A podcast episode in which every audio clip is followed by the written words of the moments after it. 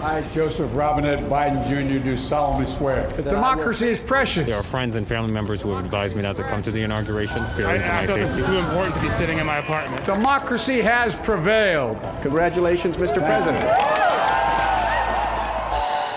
What does it take to get a more in depth look into the week's top local news story? The Debrief brings you inside for a one on one conversation with our reporters every week, right here, right now. The Debrief. Welcome into the debrief. I'm your host, Adam Kuperstein, in for David Ushery. When a violent mob of Trump supporters attacked the U.S. Capitol, News 4 New York had a crew on the scene as the terror unfolded. And when security ramped up for the inauguration of Joe Biden and law enforcement braced for more possible violence, News 4 was on the ground in D.C. again. Joe Biden sworn in as the 46th president, ending a tumultuous era, exactly two weeks after a riotous attack on the Capitol. Regular traffic blocked. 25,000 members of the National Guard on high alert. I'm glad they're here. They're here to make sure nothing happened. No more storming the Capitol. To join forces, stop the shouting, and lower the temperature. For without unity, there is no peace, only bitterness and fury. Today on the debrief, we talk to two of our veteran reporters who have had a front row seat to this historic moment in D.C. as we take you behind the scenes of an inauguration and an assignment unlike any other. It is my pleasure to bring into this conversation my colleague, News 4 reporter Andrew Siff. He's been covering the news in New York City for 30 years. He has had assignments in DC uh, so many times over and over, but nothing quite like this, I'd imagine, Andrew. And and let's start there with with what your first impression was when you got to this inauguration, which had turned into an armed camp in DC. Right. Uh, great to be with you, Adam. Our first impression, my first impression this week was never seen Washington like this. What they basically did was close off any possible route to the White House and to the Capitol and to other targets they didn't disclose. So we're talking about before Google Maps, if you had a hand printed Rand McNally map of Washington, there was always about 50 different ways you could walk to the Capitol. You know, you could make a left on K and go north on 7th and do all this other stuff all of them were sealed off. There was no like secret way that they didn't think of closing down. And this mostly impacted vehicles. And as you know, we carry a lot of big, heavy equipment. So one of the first things we had to figure out was how to travel light to get anywhere we were going down here to cover the inauguration, to talk to lawmakers, to talk to people. So uh, with the the crew uh, I'm down here with, we've done an awful lot of walking because these checkpoints don't stop you from walking or even jogging uh, but they're designed to stop vehicles. And so that the first thing we noticed was this is going to change getting around, and it has this whole week. Yes, you got your steps in, and you've been reporting from the scene of the inauguration for days now. And it, I, I, thought this was interesting. When I was down there two weeks ago at the Capitol, we were not prepared. Law enforcement was not prepared for the riotous, violent mob that attacked the Capitol. But because of that, the preparation for this assignment was vastly different. What is something from the preparation that you think people might find interesting or or maybe something unusual that even with all your DC assignments you had never had to do before?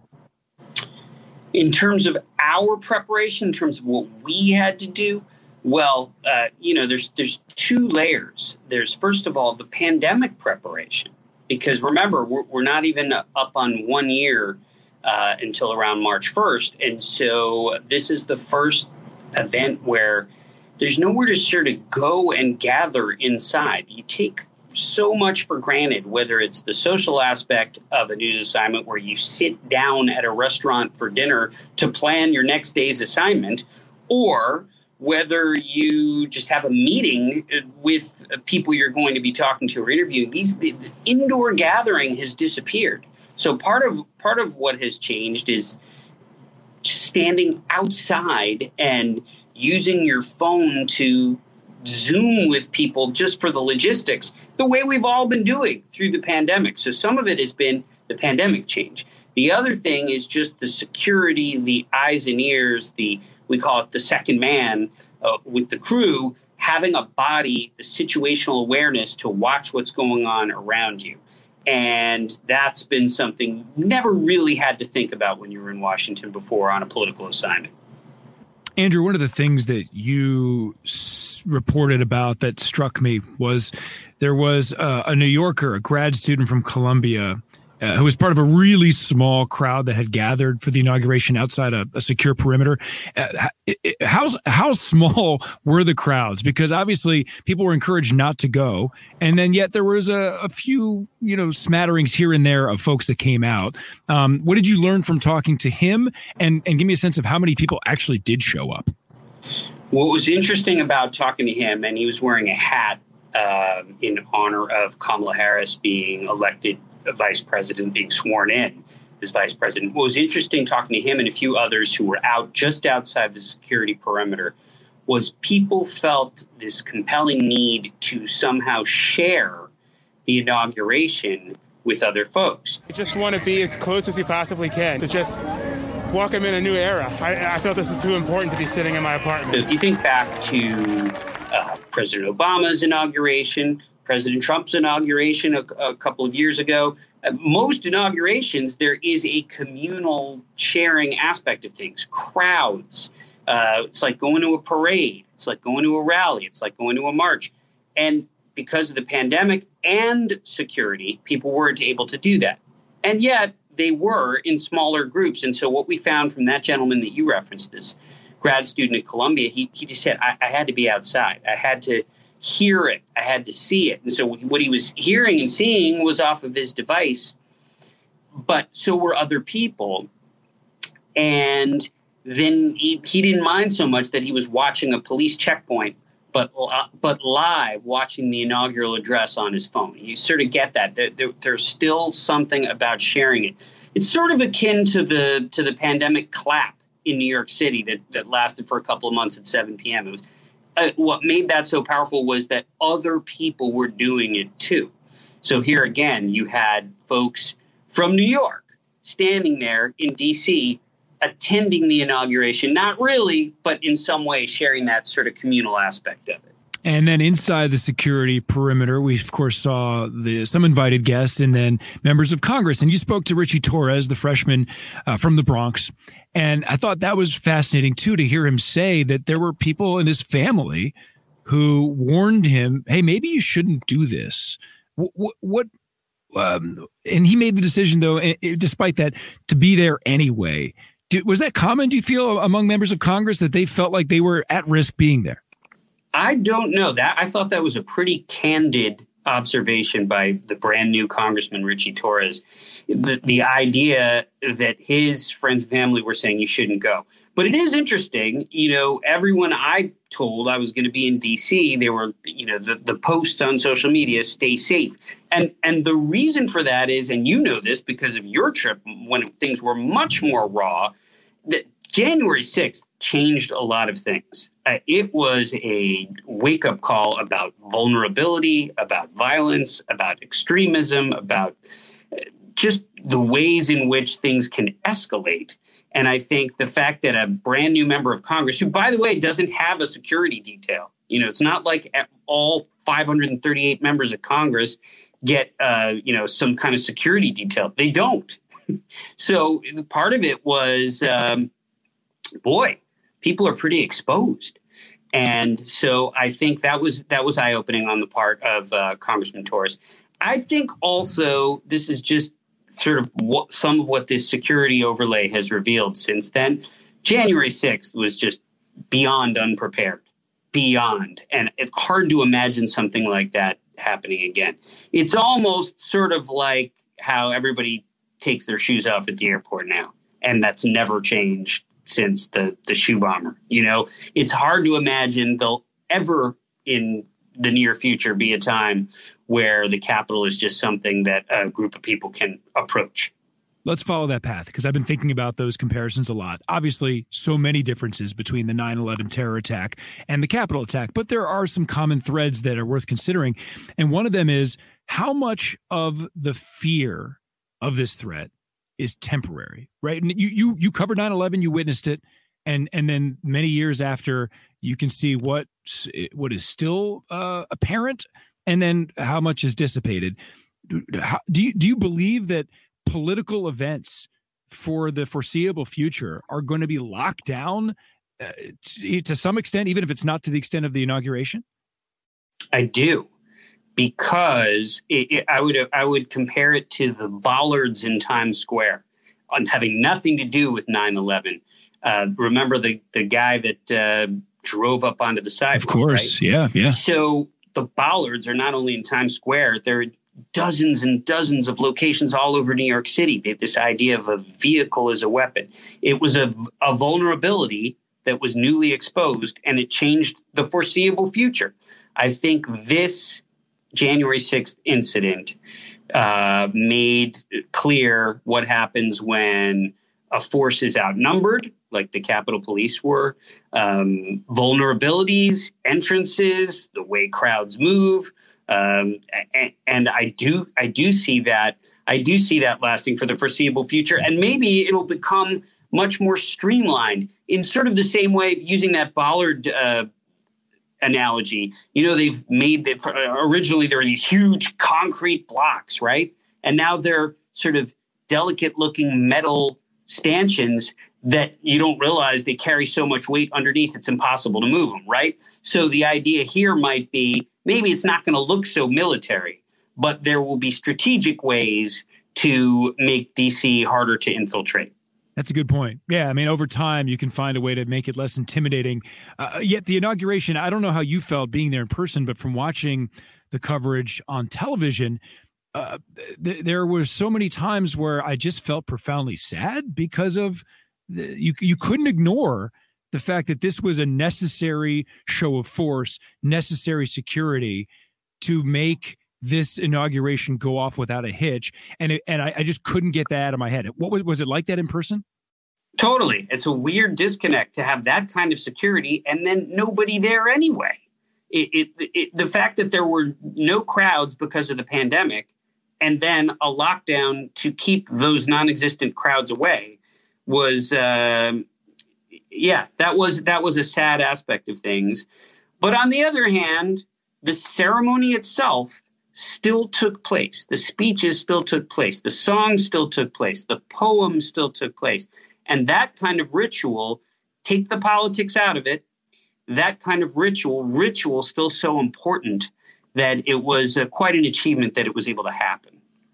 Right. And that's where the guardrails held up, even with all the force and all the forces against it. Um, that that's Joe Biden said it. Democracy did prevail in the right. end. Right, exactly. And and he said it not just to to VIP Democrats, but to VIP Republicans who were sitting right there too, wearing masks, by the way, which was another important symbol, which uh, will lead into. I'm sure. I'm sure when we appear, uh, when we chat in a couple of weeks, uh, the pandemic will be back top, front and center. Yeah, that's the that's that's the other thing about it. Well, it is the top priority of this administration, that's for sure. We've seen that uh, right away. We've learned that from your reporting. And Andrew, uh, we're out of time, but we appreciate you keeping us up to date with everything going on in DC. Keep up the great work, and thank you so much for your time. Thank you for having me.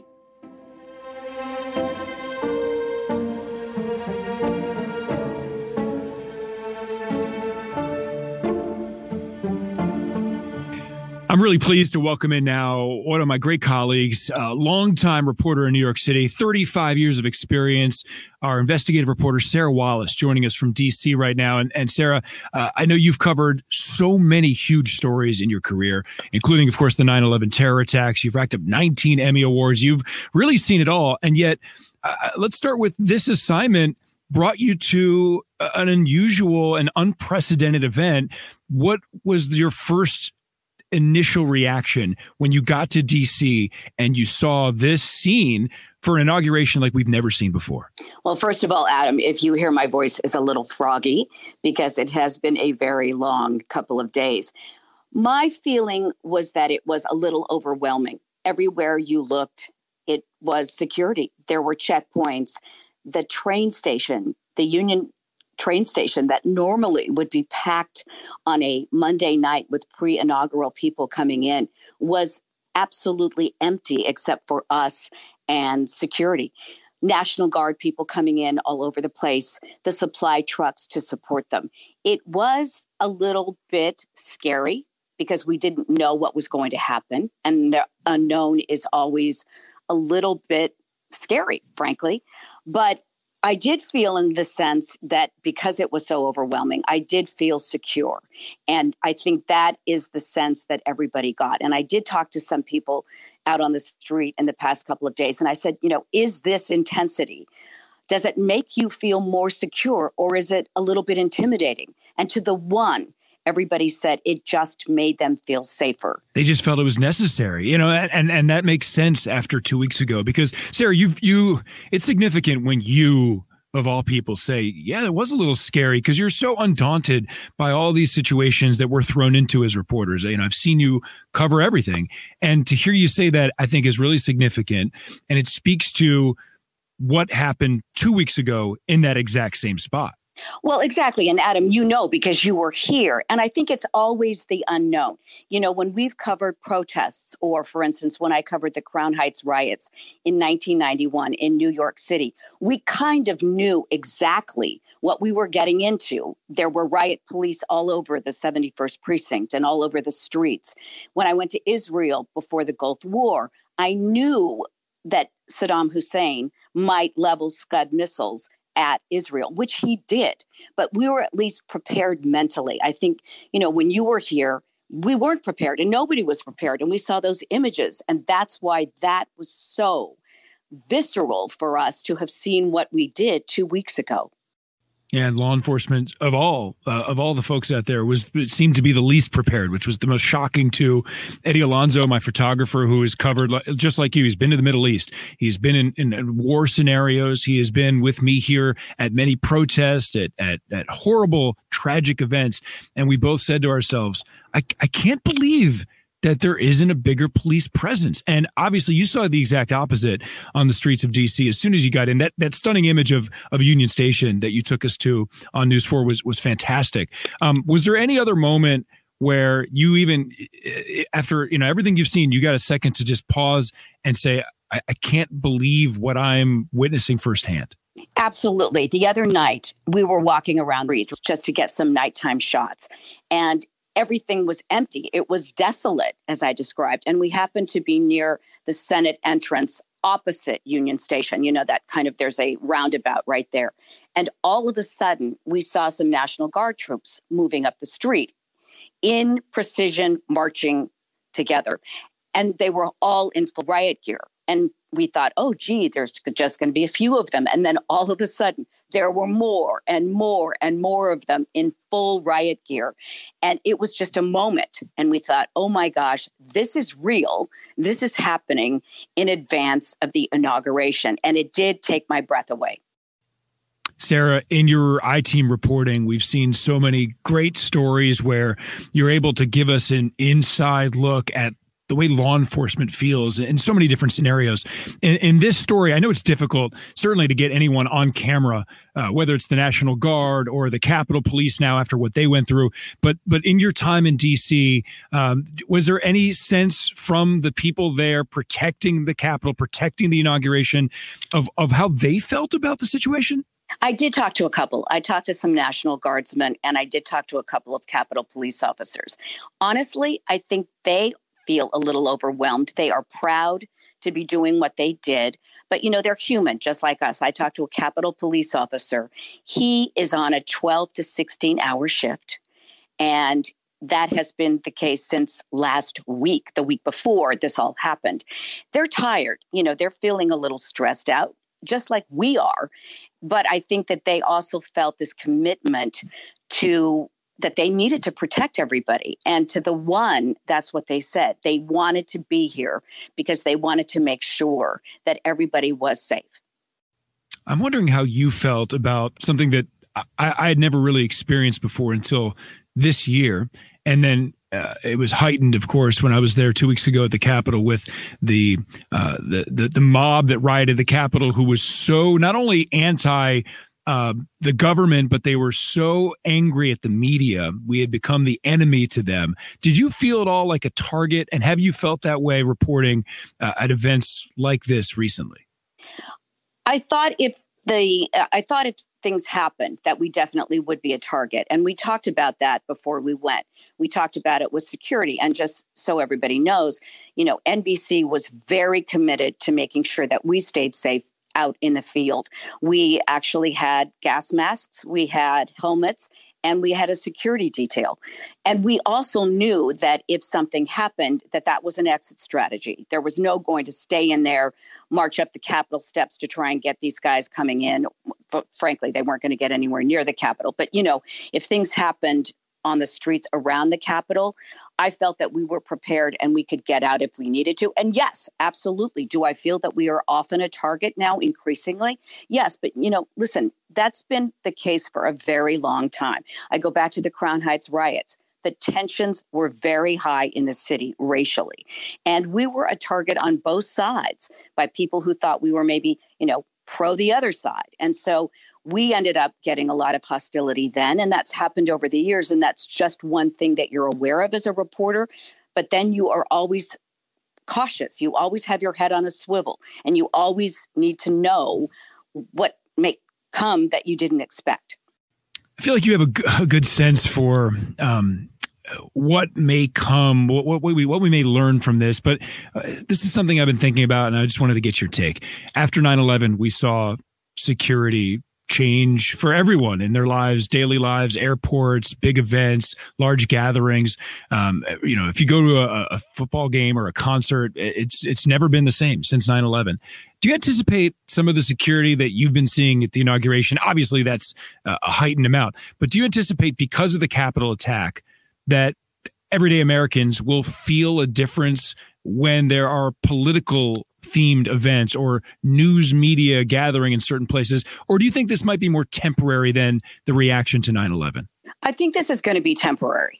I, I believe that for a while there is going to be more concentrated security around the Capitol.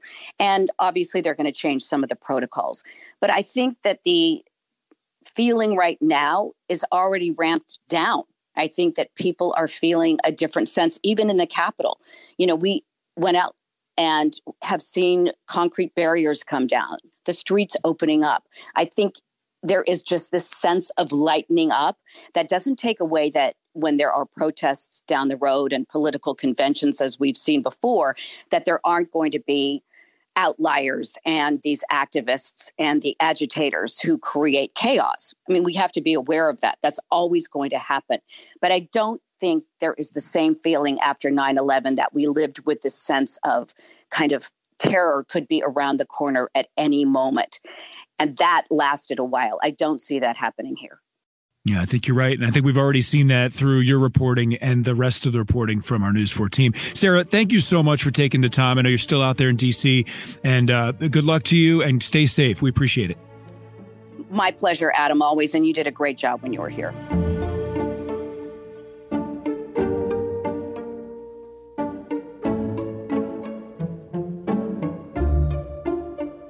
And a big thanks to all of you for listening. And thank you to our production team, Melissa Mack, Darren Price, and Ben Berkowitz. I'm your host, Adam Kuperstein, in for David Ushery. We'll check back with you next time on The Debrief.